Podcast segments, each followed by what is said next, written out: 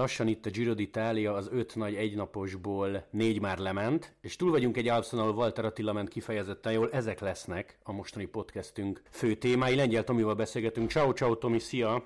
Sziasztok! Hol kezdjünk most? Választ te! Vendégi az elsőbség, ha van ilyen mondat. Egynaposok vagy magyar eredmények és Alps? Kezdjünk az egynaposokkal. Jó, jó, jó. Én is így gondoltam egyébként. Rubé, Flandria, Lies, talán ez a három verseny szokta leginkább érdekelni a nézőket, szurkolókat. Most vasárnap este beszélgettünk, tehát a Lies a legfrissebb élmény. Neked ebből a hármasból mi tetszett, vagy ha meg kéne választani egy ilyen, egy ilyen MVP-t, tehát hogy ki volt a tavasz embere, esetleg csapat, akit mondanál? Uh, Ineos. Uh-huh. Abszolút klasszikusokon nem ők alakították a versenyek nagy részét, most itt nem csak a monumentekre gondolok, hanem a többire is. Én azt gondolom, hogy iszonyú jól versenyeztek, és nagyon-nagyon jó versenyeket láthattunk tőlük, főleg ezzel a fiatal brigáddal. Mit szóltál, ha most nem a fiatalokról beszélünk, hanem a nagysztárokról, Matthew van der Poelhoz? Ugye az egész tél arról szólt, hogy mi van a hátával, voltak olyan cikkek, hogy lehet, hogy se Rubé, se Flandria, te akkor egyébként azt elhitted, vagy szerinted kamusztak ebbe valamit? A kamu alatt most azt értem, hogy, hogy tudták ők, hogy sima visszatérés lesz ebből, csak próbálták egy picit itt, nem tudom, a hős mitoszt felépíteni? Én nem hinném, hogy, hogy az emberi szervezet úgy működik, hogy valaki ránéz, és azt mondja, hogy ez most holnap jobb lesz. Tehát ezek azok a dolgok, amiket nem lehet tudni. Az orvostudomány mai állása szerint sem lehet kiszámolni, hogy egy sérülés mikor javul meg, főleg egy ilyen. Fáj vagy nem fáj, bírja a terhelés, nem bírja a terhelés, stabil a háta, nem stabil a háta. Tehát ezt nem tudták, ezt nem lehet így megmondani. Nyilván egyikünk sincs ott mellette, meg nem dolgozik az Alpecinél, nem tudom, hogy hallottál-e bármit, vagy ismersz onnan bárkit, de bennem meg sokakba felmerült a kérdés, most, most le fogom egyszerűsíteni, hogy nincs ő túl tolva? Egyáltalán szerinted az Alpecin vezetősége mer nemet mondani Van der Poolnak? Tehát, tehát van olyan, hogy Matthew, holnap ezen nem indulsz, bocs, pihentessünk egy kicsit.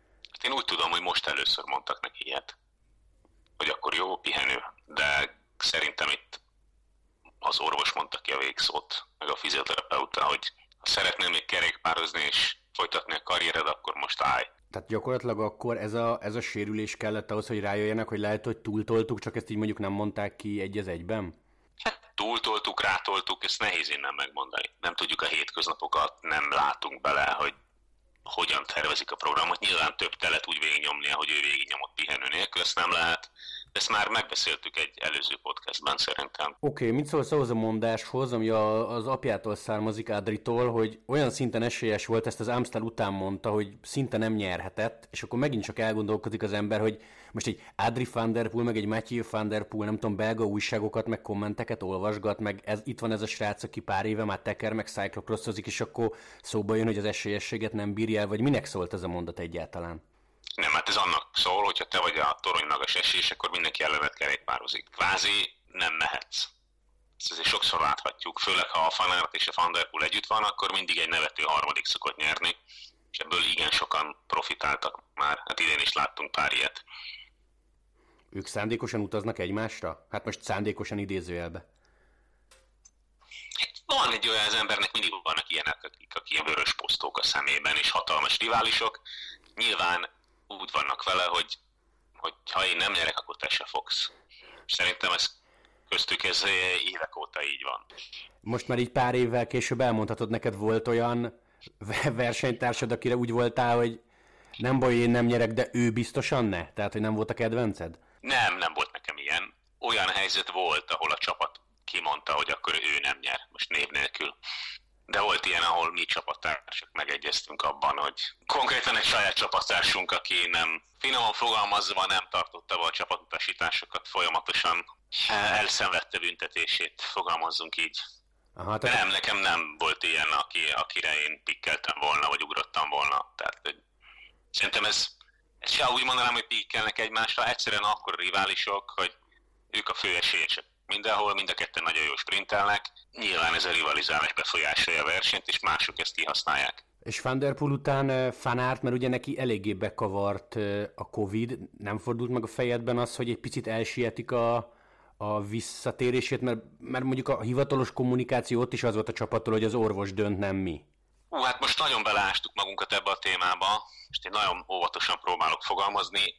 Körülbelül ugyanúgy kezeljük most már a mint minden más vírusos fertőzést, ha jól van, és bírja az edzést, akkor, és képes rá, akkor edz, ha nem, és tünetei vannak, és, és látszik, hogy nem tud edzeni, akkor nem edz. Hát nyilván ezt monitorozzuk, és figyeljük folyamatosan. Nem, én, én mindig tartok egy jó pár nap pihenőt, de ha most mindenki betartaná azt, amit ajánlanak, hogy két hétig semmi, aztán két hétig háromszor egy héten, akkor nyilván aki covidos lesz, az be is fejezheti a szezont, mert gyakorlatilag elmegy a téli pihenőéreje. Tehát ezt, ezt amit igazából amit ajánlanak most, az, hogy figyeljük őket, aki jól van, jól van, az mehet, aki nincs jól, az nem mehet, kész. Nyilván nagyon függ attól, hogy milyen szimptomái vannak, tehát mennyire erősek. Egyáltalán van-e valami, mert azért én, én aztán voltam most már párszor áldozata ennek a fals pozitív Covid tesztelésnek, tehát én nem tenném a nyakamat föl rá, hogy egy pozitív teszt az azt jelenti, hogy beteg is vagyok. Most már voltam kétszer covidos, nem tudom hányszor voltam pozitív, meg negatív, úgyhogy Isten igazából ez ugyanolyan, mint a többi felső légúti megbetegedés a többségnél, sajnos vannak olyan esetek, amikor sokkal súlyosabb következményekkel jár, ezért kell óvatosnak lenni. Most ott egy akkora orvosi stáb dolgozik a Jumbónál, hogy, hogy jobb lenne inkább őket megkérdezni, hogy ezt hogyan, hogyan kezelik, és mi erre a protokoll a csapaton belül. Szerintem elég egyértelmű, hogy ő edzett, amíg jól volt. Ezt pont szerettem volna kérdezni, hogy nálatok itt csapaton belül, akkor mi a szabály? Tehát ha nekem az elmúlt három napban 40 fokos lázam van, akkor nem ugyanúgy, meg nem ugyanakkor térek vissza, mint ha produkáltam egy pozitív tesztet, de full semmi bajom. Hát nyilván, nyilvánvalóan. Hát eleve a láz az egy kizáró az edzésnek. Tehát, hogy ott a láz után az ember még egy jó pár napot vár, teljesen tünetmentes legyen a sportoló. Tehát azért az nem játék, hát nem akarunk senkit tönkretenni, meg, meg szívizomgyulladás és egyéb uh, problémát okozni neki, tehát a betegen edzésnek azért igen komoly következményei lehetnek, és ezzel szerintem jó lenne, ha mindenki tisztában lenne. Azért szerintem egy kicsit képzettebb edzők nagy része tisztában van azzal, hogy ez nem játék, és én nem a Covid-re hegyezném ki, hanem mindenféle betegségre. Tehát szoktuk ezt mondani, ugye, ami a, egy kicsit az orrod viszket és folyik a, a, a az orrod, akkor az nem olyan nagy baj, de ha, ha lemegy már torok, meg lefelé, akkor, akkor az már azért kizárók szokott lenni. Én nem. Én, én simán úgy vagyok vele, hogy edzünk eleget, ha most ki kell hagyni egy pár napot, semmi nem történik. Ezek a srácok annyit melóznak, hogy 3-4-5 nap semmit nem jelent. Igazából nem okoz olyan teljesítmény visszaesést, ami jelentősen befolyásolna bármit is. Nem tudom a fanárt esetében mi volt, tehát hogy ezt most itt kardozunk a levegőbe információ nélkül. Tehát amit ő mondott, nagy láz nem volt, de tudod, ez a klasszik ilyen minimál megfázás tünetek. Hát nyilván akkor ízire vette. Gondolom egy-két-három napig pihent, aztán elkezdett bringázni, és akkor jó volt, akkor elkezdett edzeni. Azért ezt gondolom van ott orvosi apparátus, aki látja, hogy van egy gyulladás, nincs gyulladás, mi a helyzet, csomó mindent lehet mérni, nézni, és ott azért apparátus is, meg pénz is van rá. Én ezért nem aggódnék, hogy a legjobb versenyzőiket, akibe millió eurókat fektetnek, ők fogják tönkretenni vagy kockáztatni az egészségét, amikor csak most kezdődött a szezon. Mondtad ezt a kihagyás dolgot, innen jutott eszembe, hogy amikor még pár héttel ezelőtt tudod, Walter Attinak a térde hír volt, meg probléma, meg folyamatosan zavarta, akkor azt talán nálunk nyilatkozta is, hogy lehet, hogy okosabb lett volna mondjuk egy egy-másfél hétre leállni, csak hát tudod, ő, ő, ő tökre becsületes, szinte nem tud másfél hétre leállni, tavasszal ez nagyon nehéz, de hogy effektíve lehet, hogy jobb lett volna, hogyha egy picit pihenteti a lábát, mondván, hogy a forma nem tűnik el. Két kérdés ezzel kapcsolatban. A, ehhez te így mit szólsz? B, van valami, bármifajta ökölszabály arra, hogy mennyi idő alatt érzed azt, hogy a forma eltűnt, meg gondolom mondjuk három napra leállsz, akkor azért a téli alapozás benned marad. Hát megvan körülbelül, hogy, hogy négy nap kihagyás az, amikor semmilyen mérhető teljesítmény csökkenés nincs, három-négy nap, és akkor utána, egy hét után akkor azért igen nagy lendülettel elkezd zuhanni. Tehát van, van erre szabály, de azért az nagyon nem mindegy, hogy ki mennyire, fizikálisan mennyire aktív. Tehát, hogyha ágyhoz vagy kötve, akkor lenullázod magad nyilván, vagy már egy hét után is. Tehát azért, ha az ember egyébként aktív, meg ugye betegségeknél is sokféle verzió van, mondjuk egy komoly láza van az embernek, akkor fekszik. Tehát, ez nem az, amivel szaladgál, de most a taknyos attól még fizikai aktivitást végezhet. Tehát most ezt értem, hogy ha most valaki 110-es pulzussal biciklizik egy órát, semmi baja nem lesz. Ha most, ha most egy kicsit náthás vagyok, semmi nem. Én már nem edzek ilyen esetben, meg 16 is esetre visszatérve, ha nem tudod, hogy milyen sérülés oka, azt is nehéz eldönteni, hogy most akkor ki kell hagyni, vagy nem kell kihagyni. Mert ha jól tudom, nem nagyon tudták, hogy mi a konkrét probléma. Hát. Beszéltem a Tibivel, nem volt teljesen világos, hogy mi az indok. Egyébként én a mai fejemmel már mindig minden esetben azonnal kihagynék, és azonnal pihennék. Ha valamit elrontottunk pályafutásunk alatt, akkor az az volt, hogy nagyon féltünk pihenni. És én ezt konzekvensen betartatom a versenyzőimnél, hogy nem kell pánikolni, hogyha pihennék kell. Semmi nem történik. Az egészség az első, a másik meg, ahogy mondtam, hogy úgyis annyit edzenek, hogy hogy nem, nem befolyásol három-négy nap semmit. Na jó, csak mondjuk Atti példájánál maradva, most nem emlékszem, hogy a csapat mondta, vagy ez egy ilyen kitalált szám, vagy, vagy jó lett volna, ha a kategória, tehát hogyha most ő másfél hétre le, leáll úgy, hogy nem tudom, másfél hónap múlva meg Giro, az így soknak tűnik, nem? Mint szám, vagy mint kihagyás. Hát tíz nap, tíz nap a soknak hangzik. Kérdés, hogy mi a probléma, és mi a... Most nem tudom, hogy fáj a térde egyáltalán azért azt tegyük hozzá, hogy edzőtáborok, megerőltetés, hideg, ugye az ilyen izom problémáknál, amikor valami izomra koncátlankodik és attól fáj a térd, azért a legtöbbször a hideg szokott az egyik probléma lenni, uh-huh. ilyenkor tavasszal, és aztán azt nekem a legtöbb ilyen fajta sérülésem, vagy fájdalom, inkább úgy mondanám, mert ez nem is igazán olyan komoly sérülés, az az általában korak tavasszal volt, amíg rossz idő volt, és nagyon-nagyon ritkán volt ez a 30 fokban. Ettől függetlenül lehet, hogy ez a probléma még ott van, és lehet, hogy a Giro a harmadik hetében már nem lehet vele lábra állni. Tehát itt nagyon nehéz okosnak lenni. Én úgy vagyok vele, hogyha van egy sérülés, akkor azt ki kell deríteni, hogy mi az, és meg kell oldani, és amíg az nincs rendben, addig felesleges erőltetni, mert utána az ember harcol ezzel a problémával egész szezonban. Tehát én nem kívánom az Atinak, hogy ez történjen, és remélhetőleg ez teljesen megszűnt. Nem tudom, hogy az ő náluk az orvosi stáb mennyire veszi ezt komolyan, vagy mennyire van ebben magára utalva, fogalmam nincsen. Én személy szerint minden ilyennek utána járnék, de ez az én magánvéleményem. Hát azt mesélt egyébként Alps előtt, nekem meg szerintem azt meg is írtuk cikkbe, hogy járt kint Bezanszonban, tudod, ahol a központja van az FDZ-nek, ott van egy nagyon komoly kórház, kivizsgálták, tért kalácsra, hát nem gyanakodtak, azt hiszem az lett a probléma, oké, és én úgy tudom, de erről majd aztán még beszélünk, hogy az Alpson ez nem zavarta, meg ugye ott azért utolsó nap volt hideg is, tehát ott jól ment meg, meg nem, nem zavarta tényleg. Na hát, ha megvizsgáltak, akkor biztos látják egyébként, ezek a biomechanikai dolgok azért nem olyan egyszerűek. Csak úgy uh, meg lehessen mondani, hogy mi miért történik, vagy miért fáj. Nyilvánvalóan kell ezzel foglalkozni. Ha, ha tünetmentes most és nem tér vissza ez a probléma, akkor ez nem hiszem, hogy gond. Az én tapasztalatom szerint az ilyenfajta sunyi alattomos sérülések azért, azért gyakran visszajönnek. De mondom, ez nagyon egyébfüggő. Van, akinek az egész karrier alatt egy ilyen sincs, vannak az ilyen szerencsétlenek, mint én, akinek, akinek rengeteg ilyenben volt része. Tehát ki mennyire robosztus és trapabíró, úgymond. Jut eszembe egyébként Grósz lista, amiről egy pár podcasttel korábban beszélgettünk, meg mosolyogtunk rajta. Ugye Liezs napján estén beszélgettünk, volt egy tömegbukás, gondolom azt láttad, hogy egy bizonyos Kelderman úr benne volt, mert ő is szerintem ezen a listán ott van. Kelderman úr a listán rajta van, na őt pont nem láttam, mert annyian voltak, hogy most fölkérek sorolnom a névsort, akkor azért nehéz dolgom lenne, mert, mert nagyon hosszú volt a, a lista. Nem is tudom, hogy van-e már hírról, hogy Alafilippel mi a, mi a konkrét diagnózis, de elég súlyosnak nézett ki. Ez egy nagyon ronda bukás volt.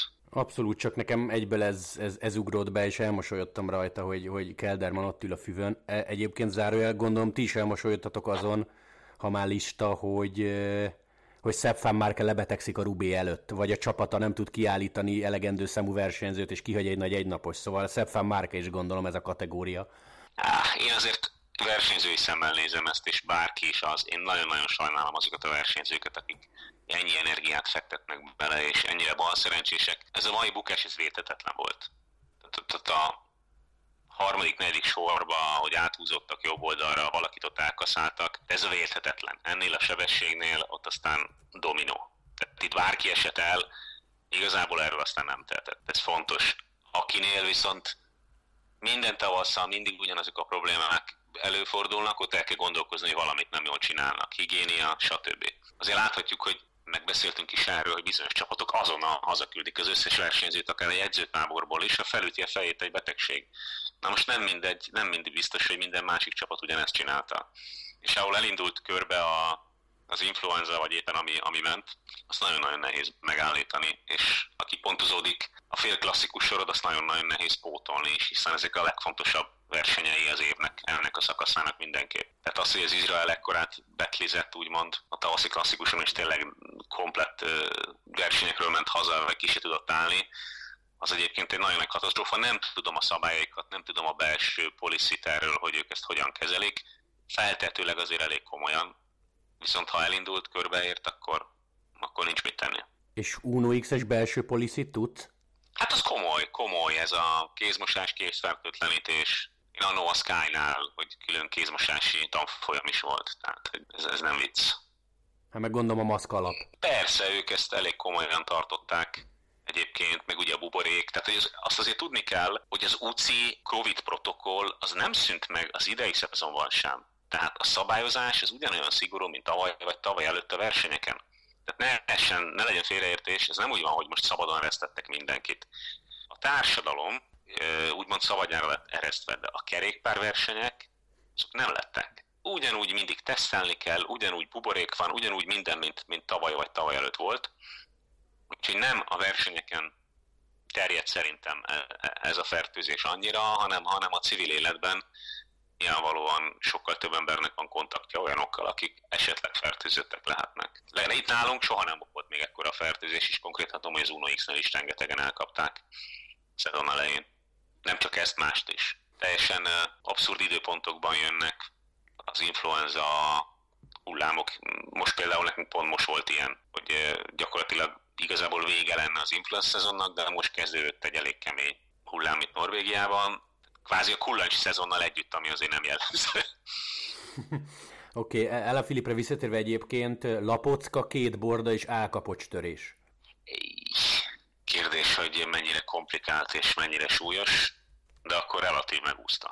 Azért az elég csúnyának igen, Bárdé volt a DSMS egyébként, aki megállt mellett, az látszott a tévében is, meg a különböző fotókon, és mondta Bárdé, hogy azért állt meg, mert nem, nem is a zuhanás nagysága, tehát egy ilyen 5-6 méter, hanem egy ilyen embertelen pozícióba feküdt áll a Filip, és nem nagyon tudott beszélni, tehát magánál volt, csak tudod, van, gondolom van az a kategória, hogy oda nézel, és úristen, ez, ez, ez nagyon para.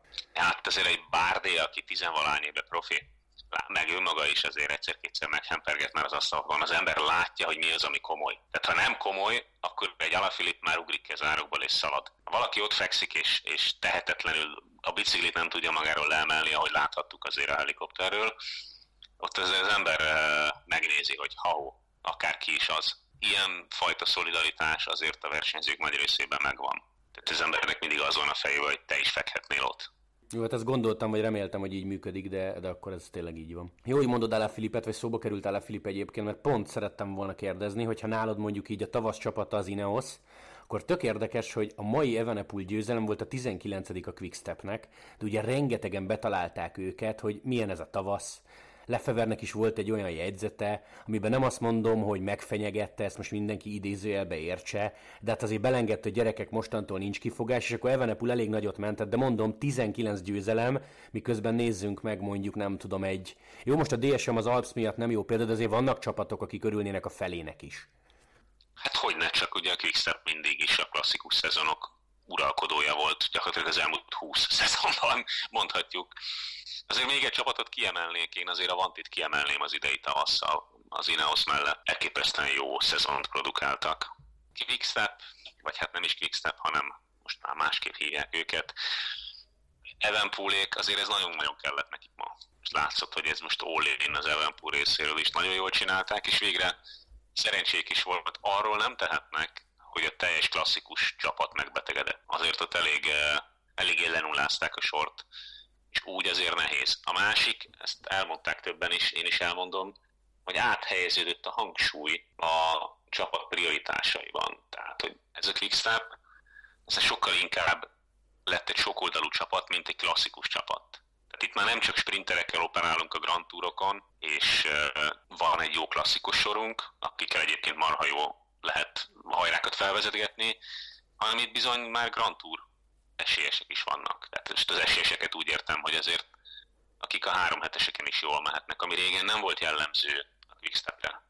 Mindig volt egy-két ember, aki a pontok miatt ott volt, de nagyon komolyan nem építettek egy ember köré csapatot, ahogy most látható, ahogy Alafilip köré is építenek, és, és főleg Evenpool köré építenek egy csapatot. Szerintem azért, mivel senkinek nem korlátlan a büdzséje az Ineoson kívül, gyakorlatilag ez azért megborítja az egyensúlyt náluk is. Ehhez jön még egy, egy ilyen betegséghullám, úgy azért nehéz. Hát meg láthatjuk, hogy az új hullámos fiatalok nagyon jó. Tehát mondjuk az Ineosos három fiatal ugye a, a Sheffield Pitcock és a, ezek, ezek elképesztően jól mentek. Ben Talett. Még, ja, Talett és, és a Fan Barlett, tehát azért az Ineos eléggé kipálódott, ami nem sikerült nekik tíz évig, az most azért egy Kwiatkowskival, egy Barléval kiegészülve a fiatalok nagyon-nagyon komoly sort alkotnak. Egyébként Turner, bocsi, lehet, hogy még rá is gondolt elő, a nagyon magas srác. Majdnem két méter. A Ben Turner. Ben Turner. Mindegy, mindegyik nagyon jól megy egyébként. Tehát le a kalappal előttük. quickstep kapcsolatban még egy kérdés. Szerinted ez a Lefever jegyzet, ez a népnek megy, meg a show miatt, vagy ő, vagy ő frankón négy szem közt, amikor felmegy a csapatbuszra, akkor ott kiosztja a népet, vagy ezt nem tudom, meg kell írni, mert ha jó a cím, meg extra infok ben, vannak benne, akkor kattintják. Nem, hát szerintem őt megkérdezték, és válaszol. Hát ezért elég frankul szokott ő válaszolni. Hát nagyon. Nem nagyon szokta visszafogni magát, és tízből kilencszer igaz is, amit mond, tehát nem hiszem, hogy itt nagyon menne a parasztvakítás, ő még az a generáció, ahol kérdeznek, válaszolok, itt nincs, nincs rászorulva arra, hogy ő most itt mindenféle marketing technikákat alkalmazzon, elég nagy király ahhoz, hogy azt mondhassa, amit akar. És nyilván, ha betlizik a csapat, és vannak, akik nem teljesítenek, akkor tömegével állnak sorban a versenyzők, akik szívesen fognak a Quickstep klasszikus sorában versenyezni. Ugye tudjuk, hogy például Fan Barley-nak is a szerződése lejár az Ineosnál. Csak egy példa. Plusz jönnek a crossos gyerekek, ma is láthattuk. Van, van bőven klasszikus versenyző, akit, akit érdemes lehet a Quickstepnek megszerezni. A kérdés, hogy erre fókuszálnak-e, és van-e rá pénzük. Innen jut eszembe a kérdés, kb. ide kapcsolódik hogy hogy képzeljük el egyébként a norvég sportolókat, sztárokat, sportvezetőket, tehát hogy ők, ők mennyire őszinték, például mennyire, mennyire tabu a pénz, tehát nem, nem tudom, az, az, az, az alapinfó nálatok, hogy, hogy a Krisztofnak a fizuja, vagy akár egy prémiuma lejön az újságba, vagy egy Uno X költségvetés, vagy ez olyan, mint Magyarország, hogy úristen, még véletlenül se beszéljünk, vagy írjunk róla. Nem, hát itt nagyon sokáig egy olyan törvény volt, hogy te fölmehettél az internetre, és bárkinek megnézhetted az adóbevallását szó szerint bárkinek. És akkor ezt azzal finomította aztán a jobboldali kormány egy 6-7 éve, lehet, hogy már 8 is, hogy ha megnézheted még a mai napig bárkiét, de az látja, hogy kinézte meg. De ez az újságokat nem zavarja, tehát nyilvános mindenkinek az adóbevallása, és így tehát a bevétele is. Tehát ezen csámcsognak is az országon, az országban mindig az újságok. Minden évben, amikor kijönnek a, az adóbevallások, akkor az újságok cikkezik. Ki a leggazdagabb, melyik sportoló a leggazdagabb, melyik sportoló keresett a legtöbbet. Tehát ez teljesen nyílt Norvégiában. Semmi titkolózás nincs azok, akik ide vannak bejelentve. Na most nyilván a Krisztóf ide van bejelentve, meg egy csomó norvég igen, aki elmegy mindenféle adóparadicsomba lakni, nyilván azokat nem tudjuk. És a közhangulat milyen? Te tudom, hogy Björn Dellen ezt mindig mondott, hogy más kategória, de hogy, tehát, hogy irigylik tőle, vagy azt mondják, hogy egy Krisztof, egy Björn Dellen, nem tudom, egy Boasson keressen is ennyit, mert, mert tett érte. Nem, hát abszolút. Tehát ők azért szuperszárok nemzetközi szinten. Szerintem itt az embereknek a hozzáállása a sporthoz, azon kívül, hogy egyébként maga a sport alapvetően nagyon amatőr módon épül föl, ettől függetlenül a komoly teljesítményeket nagyon tisztelik. Nagyon büszkék rá. Tehát egy Krisztof nem kap olyan negatív kommenteket, vagy egy Boasson Hagen, nagyon-nagyon ritka az olyan. Tehát aki sportoló, az egy elismert ember. De ezt mondhatom még alsóbb szinteken is, tehát a saját példámon, hogy alapvetően, ha az ember valamilyen szinten kicsit komolyabb sportoló volt, akkor, akkor azért ezt nagyon-nagyon tisztelik, és egyébként az egy nagyon jó adó, például munka, a munkaerőpiacon is. Tehát most például a versenyzőim, akik abba hagyják, azok meg szoktak engem adni, mint kontakt szemét, hogy, hogyha érdeklődnek, akkor hol dolgozott, mit csinált, vagy sportolt, tudod, és, és nagyon gyakran felhívnak és megkérdeznek, hogy igen, ő sportolt, és mit sportolt, és hogyan csinált, és az, az egy nagyon nagy plusz. Az Uno X vezetői például most, most nem tudom, eszembe jutott, én oda megyek hozzájuk egy interjú igényel a Tour de Hongrin, és akkor nem tudom, leülök az itteni sportigazgatóval, akkor így a norvég mentalitás alapján ő nekem olyanokat is fog válaszolni, hogy kinek mennyi a fizúja, meg mennyiből gazdálkodunk, stb., vagy azért ennyire nem? Simán megmondják, hogy mennyiből gazdálkodnak, mert nyilvános. Ki mennyit keres, ezt ilyet nem illik kérdezni. Jó, hát most ezt tudod extrém a példa nyilván. Hát attól függ, hány sört vásárolsz neki. Na, csak ennyi. Hát sokadik sor után szimpatikus vagy, akkor olyanokat is elmondanak, illetve megkérnek, hogy nem biztos, hogy le kéne írni, de egyébként ha leíró sincsen semmi szerintem. Én úgy tudom, hogy a tavalyi évig senki nem keresett többet. Mindenki 100 euró alatt volt. tavaly. Most már ez változik. Azt tudom, hogy most már változik, de hogy ki mennyiért írt alá, azt nem tudom. Ki mennyiért fog aláírni. Nehéz a fiatalokat már megtartani. Tehát nyilván itt a Johannes Szentesók, meg uh, Stian Fredheim, meg ezek a fiatalok, akik nagyon jók, azokat, azokat nyilván meg kell majd fizetni, és relatív hosszú szerződéseket kapnak. Tehát lehet, hogy az összeg nem olyan magas, viszont, viszont nem egy év, két év, vagy hát ugye két év a minimum, tehát nem két év, hanem három. És továbbra is az a politika náluk, hogyha bejelentkezik egy World Tour csapat, akkor gyakorlatilag ingyen mehetnek, de várjuk őket vissza, mert ugye ez magyar fülnek, én továbbra is tartom, hogy elég extrémen hangzik. Szerintem nem fog ez örökké így zajlani. Amit látod mondjuk az említett Fredheim, hogy a tavaszi versenyeken jól ment első éves felnőttként, azonnal kapott profi szerződést a jövő évre. Tehát most már gazdálkodniuk kell, mivel az a cél, hogy Pro Tour csapat legyenek, ezért megpróbálják megtartani a tehetségeket. De ha valakinek lejár a szerződése, és kap egy sokkal jobb ajánlatot, akkor nyilván nem lehet kardozni azzal, akinek, aki erősebb, tehát fölösleges.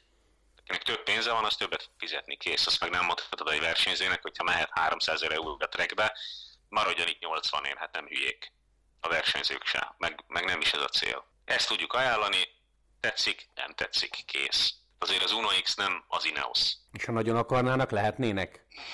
Hát a mögöttük álló, ez a rejtan csoport, ami most már nadrágon megjelent, ha figyeltetek, azért ott van pénz. Ezért kérdezem. Norvégia leg, leggazdagabb családja, de nem véletlenül, vagy nem mindenféleképp minden pénz a kerékpárra megy. Tehát nem tudom, hogy mennyit akarnak ők belecsöpögtetni ebbe, és mennyire éri meg, ha minél többet csöpögtetnek bele. Tehát majd ezt meg, meglátjuk, ha feljebb lépnek egy-két éven belül. Mert ugye ez most már kimondott cél. Na, amire kívánsz, kifejezetten kíváncsi lennék, hogy mit szólsz az Alpshoz, mit szólsz Atihoz, ez ilyen hülye kérdésünk rovat, de hogy mit tudom, jobban izgultál volna, ha Atinak mondjuk van két rossz napja és 23. összetetben, vagy úgy vagy vele, hogy most, most nyilván nem tudod magad függetlenül a látottaktól, de hogy vagy úgy vagy vele, hogy ez na, na végre kiadta, és ez most így tök biztató, mert azért ez egy nehéz verseny. Hát a Trentino az mindig a, vagy mi ez, most már tudom, régen, Giro del Trentino, igen, régen, ez mindig a Giro egyik nagyon jó indikátor, hogy ki fog jól menni. Azt gondolom, hogy Ati élete formájában van, legalábbis amit én láttam. Soha így még nem ment a hosszú egyekre. Nagyon jól versenyzett, tehát ott volt, elő volt, szerintem ez egy nagyon-nagyon biztató, biztató verseny volt. Szerintem már a katalán is, de ott azért nem mentek annyira hosszú hegyek, mint most. Most azért halak nagyon. A Gucsónak se sokon múlt, hogy átbukjon a hegyen a Bárdék féle sorral. De szerintem nem szabad elégedetnek lenni, elégedetlennek lenni ezzel. Én azt gondolom, hogy élete legjobb versenye volt eddig.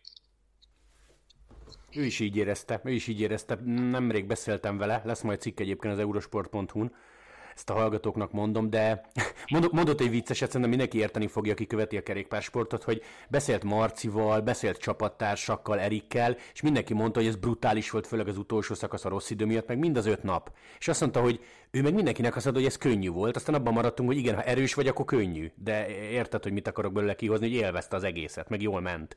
Nézd, én nagyon kíváncsi voltam a számokra, és megnéztem. Gyorsan ment.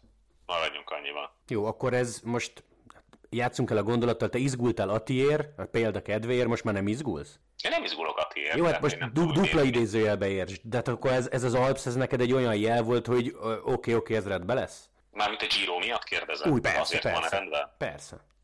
Ja, hát én azt gondolom, hogy ez egy nagyon-nagyon jó indikátor. Én attól féltem, hogy a térdével lesz gond, ugye, ugye folyamatosan egész tavasszal küzdött vele, de szerintem soha az életében még nem volt ilyen jó formában, mint most. Soha nem volt még ilyen erős, és Szerintem ilyen jól sem versenyzett. Én azt, amit mondtam tavaly, nem tudom, emlékszel, amikor beszéltünk róla, hogy én nem értek egyet ezzel a Grand Tour összetett ügetős edzésekkel, hanem, hanem ki kell használni azt az adottságot, ami van neki ezekkel a sprintekkel, és idén abszolút látszik, hogy elindultak ebbe az irányba, hogy az a, az, az Ati jött vissza, aki az első évben is volt a profik között, és aki az 23 korában nagyon-nagyon sok dobogós helyet és győzelmet szerzett ezzel. És szerintem ez nagyon jó hatása van az önbizalmára is. De ezt nagyon nehéz összehasonlítani, melyik versenyen, hogy mennek. Elképesztő nagy lett a konkurencia. Mindenki gyorsan megy. Gyakorlatilag nincs könnyű verseny. Láthatjuk minden egyes versenyen, hogy ha csak a mai list nézzük, hogy mennyien jöttek a mezőnybe, hát elképesztő. 15 km a céltól még, még mezőny volt. Úgy, hogy a fele azért nem volt ott, mert elesett. Igen. Zsolt 4000 szint, tehát azt sem mondta, minden idők leghegyesebb lízse volt, tehát azt se lehet mondani, hogy könnyű volt.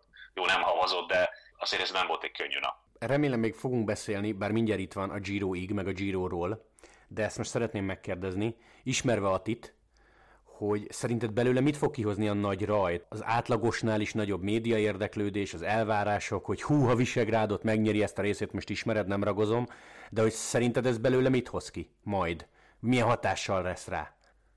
Hát eddig mindig jót hozott ki belőle, és nem nyomta össze a nyomást. Tehát lépcsőről lépcsőre láthatjuk Tour de Hongrie is, hogy mekkora nyomás volt rajta, aztán mégis nyert. De azt gondolom, hogy nem nyomja össze. Én nem félek ettől. Már csak arra kéne a szervezőket megkérni, hogy a másik oldalról menjenek fel Visegrádra, ne a panoráma úton. Ha jól tudom, az már a lehetetlen kategória. Hát akkor lelki szurkolók legyenek szívesek valami felásni az utolsó nap, vagy nem tudom. És kénytelenek legyenek rossz oldalon fölmenni. Jó. Tomi, záró kérdés mi lesz veled meg a Giroval? Úgy értem, hogy jössz megnézni, mert azért valószínűleg az életünkben több nagy Giro rajt nem lesz Budapesten, tehát ezt nem hagyod ki, vagy majd csak az Uno X-el utazol és segítesz nekik ugyanúgy a Tour de Hongrin, mint az elmúlt években. Harmadik, egyik sem valószínűleg. Na. Nem hiszem, hogy hazamegyek. A giro semmiképp, mert fontos verseny van itt a junioroknak is, meg a, meg a felnőtteknek is, úgyhogy azon a hetedik, nyolcadikán akkor nem vagyok és a Tour de Hongria alatt meg az első Norvég kupa van, és én szeretném a saját versenyzőimet prioritálni. Tehát én azt gondolom, most van egy nagyon jó junior sorom, most pont a kisbéke versenyemben is került a Norvég junior válogatottba az egyik emberem. Ez nekem egy a munkám, kettő fontosabb. Tehát most ott a Giro d'Italiát már láttam élőben, most az, hogy Budapesten van, az nagyon szép, de majd látom a tévéből. Ezen én annyira nem izgulok. Jó. A, az Uno XL, az Uno XL meg nem tudom, tehát hogy el vagyok én ott egy hétig, de nagyon sok dolgom nincsen. Tehát, hogy most tébláboljak, igazából annyira nem vonzás. Tehát beszélek velük, ha beszélek, nem gondolom, hogy nagyon sokat változtatna az életemben, ha megint egy öt napot össze lennék velük zárva. Mindig nagyon érdekes, mindig hallok új dolgokat, de annyira nem hinném, hogy, hogy őket kéne a, a saját versenyzőim elé helyeznem, meg a saját munkám elé, amiben rengeteg meló van. Tehát hogy ebben nagyon sok munka van most, és most van egy olyan csapatom, amivel tényleg lehet rendes eredményeket elérni. Ha nem vagyok ott, nincs más, aki ezt normálisan irányítsa. Ezt nem lehet a szülőkre bízni egy bizonyos szint felett, mert nem értik. Uh-huh. Egyébként most... Az Uno X viszont nagyon jó. Az Uno X nagyon jól leüzemel nélkülem is. Tehát Jó, csak, csak tudod mi az igazság? Most összetörtem egy picit be, nyilván poén, nyilván a melód fontosabb, de hogy pont ebbe bíztam, hogy utólag majd mesélsz jó kis sztorikat. Tehát most akkor így mi lesz velünk? Hát majd kikérdezitek a Marcit. Hát jó, de mondjuk Uno X-ről téged lehetett volna. Most ez milyen jó info, hogy hány karton ásványvizet vesztek az öt nap alatt. Én ezeket imádom. De már nem vesznek, mert be van építve a vízszűrőbuszba. Ja, tényleg, tényleg, tényleg, azon a tavaly is volt. Na jó, mindegy, ez, ez abszolút poénnak szántam volna egyébként, de azért jó, jókat hallasz te is, vagy hallottál eddig, tehát ilyen szempontból jó volt. Persze, hát mindig, a, tehát, hogy mondjam, tehát egy bizonyos szempontból sajnálom, mert, mert nyilván a, a szakma egyik csúcsánál az ember ott eltéblábolhat, és leesnek a pletykák, új dolgok, stb. Tehát ezek érdekes dolgok. Másrészt viszont funkcióm kvázi zéró. Tehát, hogy gyere ide, egy oda. Jó, hát tavaly, amíg miattam kitört káosz miatt, volt dolgom bőven, és megoldottam, de az nyilván nem, nem volt egy eh, pozitív élmény a részemről. Tehát szerintem eh, kihagytam volna, ha vetett volna ezt a, ezt a fals Covid sztorit. Oké, okay, jó, Tomi, hát figyelj, akkor legalább egyébként nem tudom mennyit látsz majd a három magyarországi szakaszból, de ha a tévén nézed, akkor akkor egyrészt meg lesz gondolom a verseny nagy része, vagy legalábbis a három magyarországi nap nagy része, és lényegről nem maradsz le, úgyhogy beszélni meg tudunk majd róla. Persze, hát valószínű, hogy a szombat vasárnap ez húzós lesz, mert szerintem a juniorokat kísérem reggel 8-tól, aztán 12.30-tól meg a felnőtteket, és ez egy ilyen 170 km mindkét nap. Ugye ez a Ringerik és a Sundbolden Grand Prix, a két egynapos UCI verseny Norvégiában nem sok van. Úgyhogy olyan nagyon sokat nem fog látni szombat-vasárnap szerintem, hát majd este megnézem. Jó. Ha a nyer, az biztos fogom tudni, akkor majd csipog a telefonom.